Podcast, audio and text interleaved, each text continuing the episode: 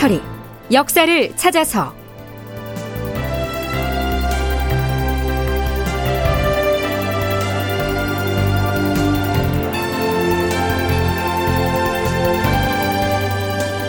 제 1010편 임해군 진도로 귀양가다. 극본 이상락 연출 조정현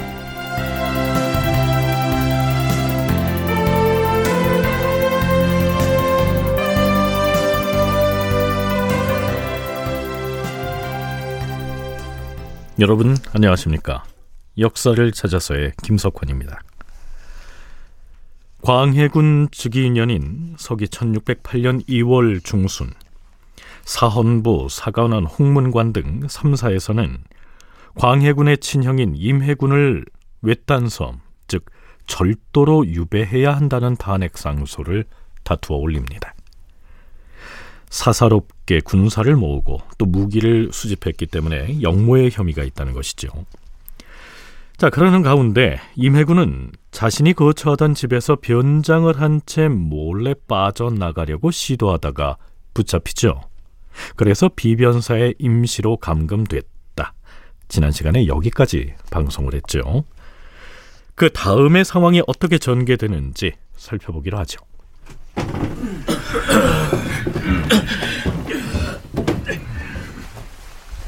사헌부의 장령 윤양, 지평 민덕남, 헌납 윤효선, 그리고 사간원의 정원 이사경과 임장 등이 임금에게 와서 아뢰었다. 전하, 임해군은 조정에서 자신에 대한 처벌이 논의되는 와중에 감시망을 뚫고서 밤중에 외출을 하려다 붙잡혔사옵니다. 이대로 가만히 두면 어떤 변이 일어날지 헤아리기가 어렵사옵니다. 전하께서는 더 이상 지체하지 마시고 대의에 의거하여 결단을 내림으로써 종묘 사직의 대계를 보존하시옵소서.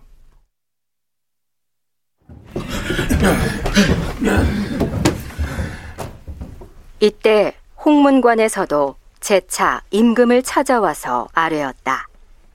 주상 전하, 신들이 삼가 듣건데 전하께서는 임해군에게 차마 유배형을 내릴 수는 없다고 하시었사옵니다. 또한 듣건데 다른 곳으로 옮겨 살게 할 것이라고도 하였사옵니다. 이렇게 되면 필시 뜻밖의 변이 일어날 것이니 심히 우려되어서 견딜 수가 없사옵니다. 종묘사직을 생각하시어서 속히 절도에 유배하도록 명하시옵소서. 임해군을 절도에 유배하시옵소서. 나의 뜻은 이미 유시하였다. 절도에 유배하라는 그대들의 청은 결단코 따를 수가 없다. 단, 삼사에서 재차 이렇게 찾아와서 주청을 하니 우선 도성 바깥에 있는 마땅한 집을 골라서 그곳에 유치하고 엄하게 감시하도록 하라. 이렇게 해서 임해군을 일단 사대문 바깥에 머물도록 하고 감시병을 배치해서 바깥 출입을 못하게 했는데요. 그럼에도 3사에서는 끈질기게 섬으로 귀양을 보내야 한다고 주청을 합니다. 주상 전하, 사헌부와 사관원을 대표하여 아뢰옵니다. 임해군을 도성 밖으로 내보내서 유치시키기는 하였사오나 흉악한 무례배들이 사방에 널려 있으니 임해군과 소통을 해서 뜻밖의 불측한 변을 일으키지 않을까 우려스럽사옵니다. 혈육지간의 사사로운 정 때문에 고식적으로 용서를 해 주셨다가 뒷날 후회가 있게 해서는 아니되옵니다. 속히 절도에 유배시키라고 명하시옵소서. 절도 유배를 명하시옵소서. 이어서 홍문관까지 나서서 삼사가 또 목소리를 합해서 임해군의 절도 유배를 주청하자 결국 광해군은 이렇게 명하지요. 아, 임해군이 반역을 도모했다는 실상은 아직 드러나지 않았으니 조용히 조처를 하는 것이 불가하지는 않다. 지금 모초에 유치시켜 놓았으니 엄하게 지키기만 하면 문제가 없을 터이다. 그랬으면 되었지. 서문으로 보내는 것과 도성 밖에 두는 것이 무슨 차이가 있겠는가? 한데 삼사에서 이렇게까지 계속 찾아와 아르니 그럼 영모의 단서를 찾아낼 때까지는 섬에 안치하는 것으로 그대들의 요청을 억지로 받아들기로 하였다.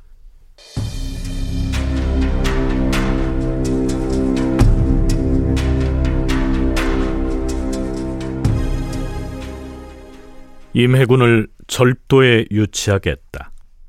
다시 말해서 섬 지역으로 귀양을 보내겠다는 쪽으로 광해군의 생각이 정리된 것이죠. 광해군은 임해군의 유배와 관련해서 공식적으로 교지를 발표합니다. 교지 내용 중에 어려운 말들은 조금 쉽게 고쳐서 소개하겠는데요. 참고로 임해군의 이름은 이진입니다.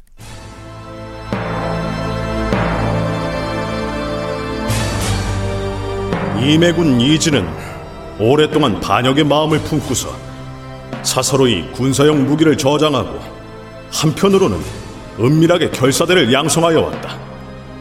그리하여 지난해 대행 대왕께서 임종을 앞두고 계실 때부터 도적의 무리를 많이 모았을 뿐만이 아니라 또한 많은 장수들과도 결탁하여 무사들을 불러 모아 주야로 불법적인 일들을 은밀히 도모하여. 이것은 여러 사람들이 모두 분명히 알고 있는 사실이다. 대행 대왕께서 승하하신 날에 이르러서는 국상을 알리는 발상 의례를 하기 전에 공공연히 어딘가로 나갔다가 시간이 한참 지난 뒤에야 달려 들어오기도 했으니 그 행적이 매우 수상쩍다. 아마도 비밀리에 자신이 사적으로 부리는 가병을 지휘하고 왔을 가능성이 농후하다. 뿐만 아니라 철퇴와 환도 등의 무기를 가만히에 싸서 많은 수량을 궐 안으로 반입한 다음 자신이 별도로 지은 건물에다 보관을 하였으니 그가 주동이 되어 일으킬 끔찍한 상황이 목전에 박두에 있는 실정이다. 음모가 발각된 뒤에 임해군을 도성 바깥에다 유치시켜 놓았으나 그로 인하여 언제 환란이 닥칠지 모르는 긴급한 상황이 된 것이다. 따라서 혈육이라는 정 때문에 적당히 용서하고 넘어갈 수는 없게 되었다. 단서가 드러날 때까지 임해군 이진을 절도에 유배할 것을 명하노라. 광해군이 임해군을 육지와 멀리 떨어진 섬, 즉 절도로 유배하라는 명을 내리게 됩니다. 전라도 진도가 유배지로 거론됐던 것 같죠. 승정원에서 이렇게 고하는 걸 보면 말입니다. 주상 전하, 임해군 이진을 진도에 귀양 보내도록 명하시었사오니 병조로 하여금 특별히 무장과 무사를 선정하여 압송하게 하는 것이 타당하겠기에 감히 아래옵니다. 음, 그리하라. 이렇게 해서 임해군의 진도 유배가 확정됩니다. 자, 잠깐 그 과정을 되짚어 볼 필요가 있습니다. 선조가 사망하고 나서 열 사흘이 지난 1608년 2월 14일에 맨 처음으로 홍문관 부재학이 관원들을 이끌고 임금을 찾아가서 고하게 되는데요. 전하, 임해군 이진은 두 마음을 품고서 은밀하게 군병을 양성하고 무기를 저장하고 있사옵니다. 이 의심스런 정황에 대해서 모르는 사람이 없는 지경이옵니다. 또한 절퇴와 환도를 빈 가마니에 싸서 다수 반입하였으니 가까운 시일 내에 별난이 발생할 조짐이 보이옵니다. 임해군을 절도에 귀양 보냄으로써 종묘 사직의 안전을 도모하고 홍문관에서는 임해군이 수상적인 행동을 하고 있다고 최초로 보고하는데요. 그러한 혐의가 사실인지 아닌지 아직 아무 조사도 이루어지지 않았는데도 외딴 섬에 귀양을 보내야 한다고 그 결론을 미리 말하고 있습니다. 이거 좀 이상하지 않습니까? 그러고 난 다음에 무슨 일이 있었는지 제목만 나열을 하자면 이렇습니다.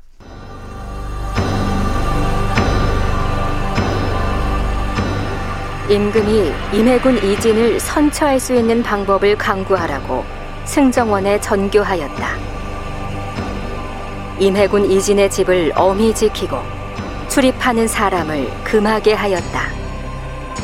무장 고원백과 박명현 등이 임해군과 함께 반역의 마음을 품고 있다고 사원부 지평 민덕남 등이 아뢰었다. 임해군이 변장을 하고 집을 나가다 발각되자 비변사에 가두었다가 곧 도성 밖에 안치하고 감시를 강화하였다.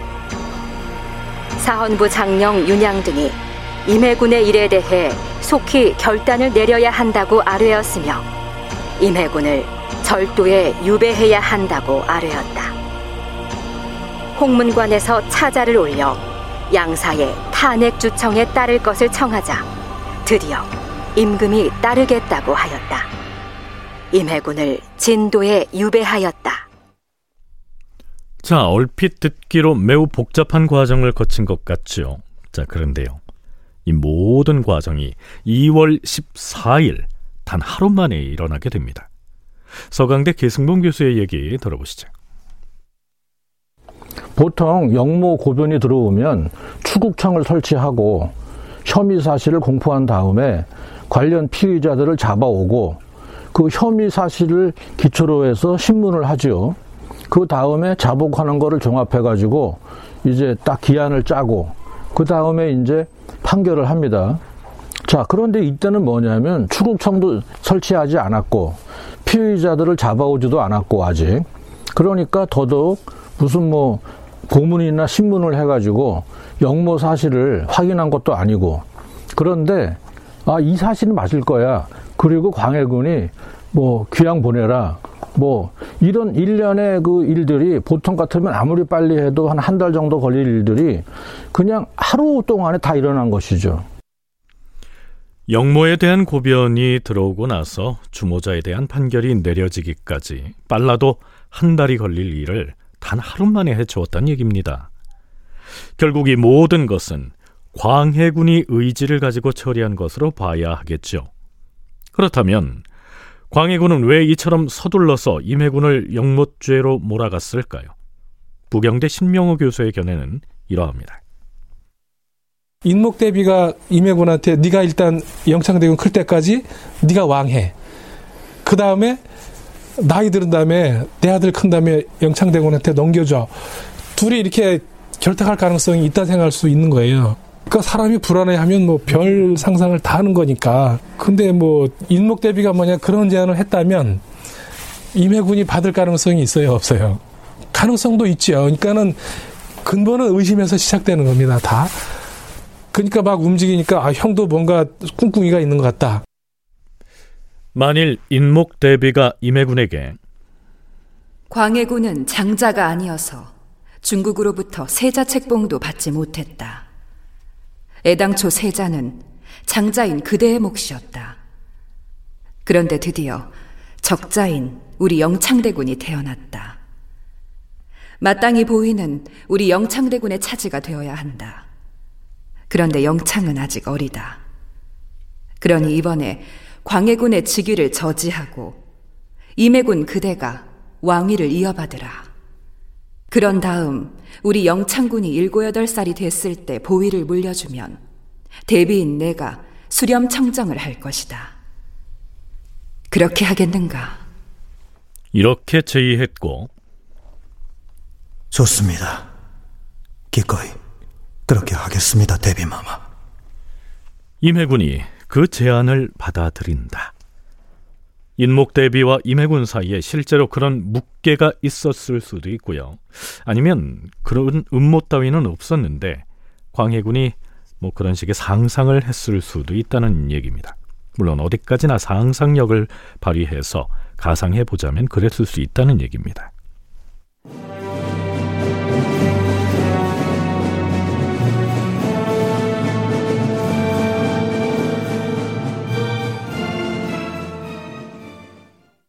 임해군을 반역의 주모자로 몰아서 외딴 섬에 귀양 보내기까지 그 모든 역할을 사헌부 사관원 홍문관 등 3사의 대관이 맡아 했죠.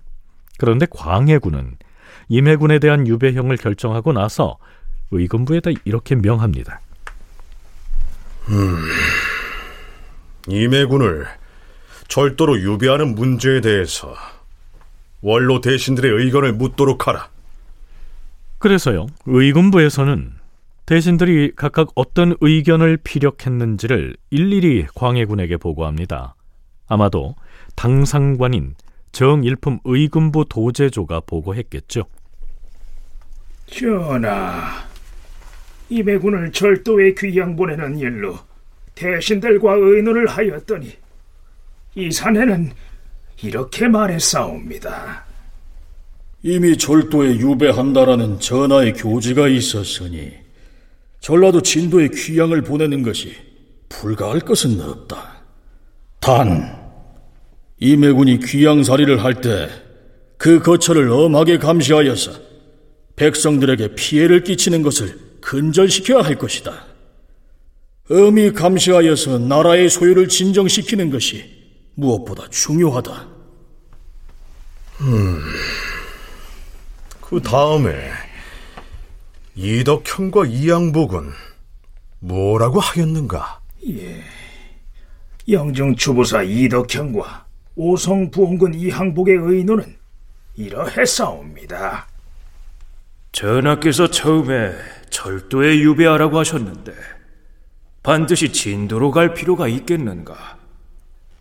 강화도 옆에 있는 교동도 역시 외딴 섬이니 절도라고 해서 꼭 멀고 가까운 곳을 따질 필요는 없지 않은가? 그리고 이매군이 방종한 짓을 한다는 말은 나도 익히 듣긴 하였다. 하지만 그가 딴 생각을 품고 영모를 꾀하였다는 데 대해서는 아직은 상세히 알 수가 없는 일이다. 내 생각도 그러하다. 임해군을 추방하여 사람들 틈에 끼지 못하게 엄격하게 관리를 하자는 것은 이미 공론이 되었으므로 그렇게 하면 된다. 그러나 만일 그 섬의 풍토가 맞지 않아서 병이라도 생긴다면 뒤늦게 후회를 내도 소용이 없게 될 것이다. 그리 되면 형제 간의 우애를 소중하게 여기시는 우리 주상전하의 마음에 여한을 남기게 될 것이다. 또한 생활 필수품을 풍부하게 제공하여 궁비판지경에 처하지 않도록 하는 것이 상책이다. 이덕형과 이항복이 이렇게 말했사옵니다. 임해군이 비록 평소에 방종한 행동을 해서 지탄받긴 했으나 반역을 꾀했다는 사실은 밝혀진 바가 없으니 멀리 진도로 보낼 것이 아니라 가까운 교동도로 보내서 불편 없이 지내게 해줘야 한다. 그것이 임금인 광해군과의 우애를 위해서도 좋은 일이다. 이러한 의견인데요. 글쎄요. 이덕형과 이항복의 이러한 의견을 광해군은 어떻게 받아들일까요? 출발하라.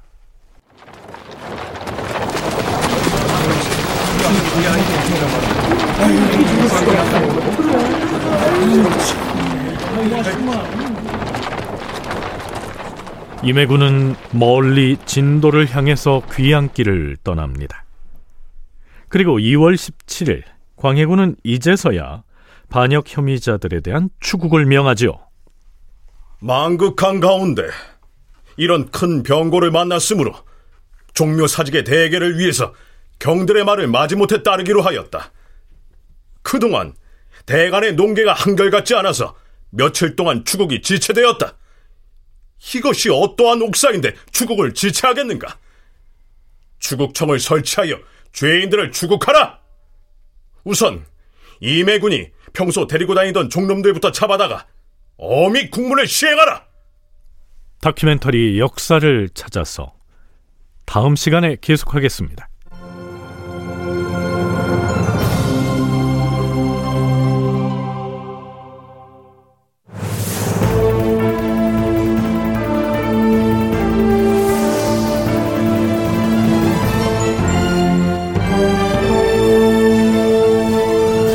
다큐멘터리 역사를 찾아서 제 1010편 임해군 진도로 귀양가다 이상락 극본 조정현 연출로 보내드렸습니다.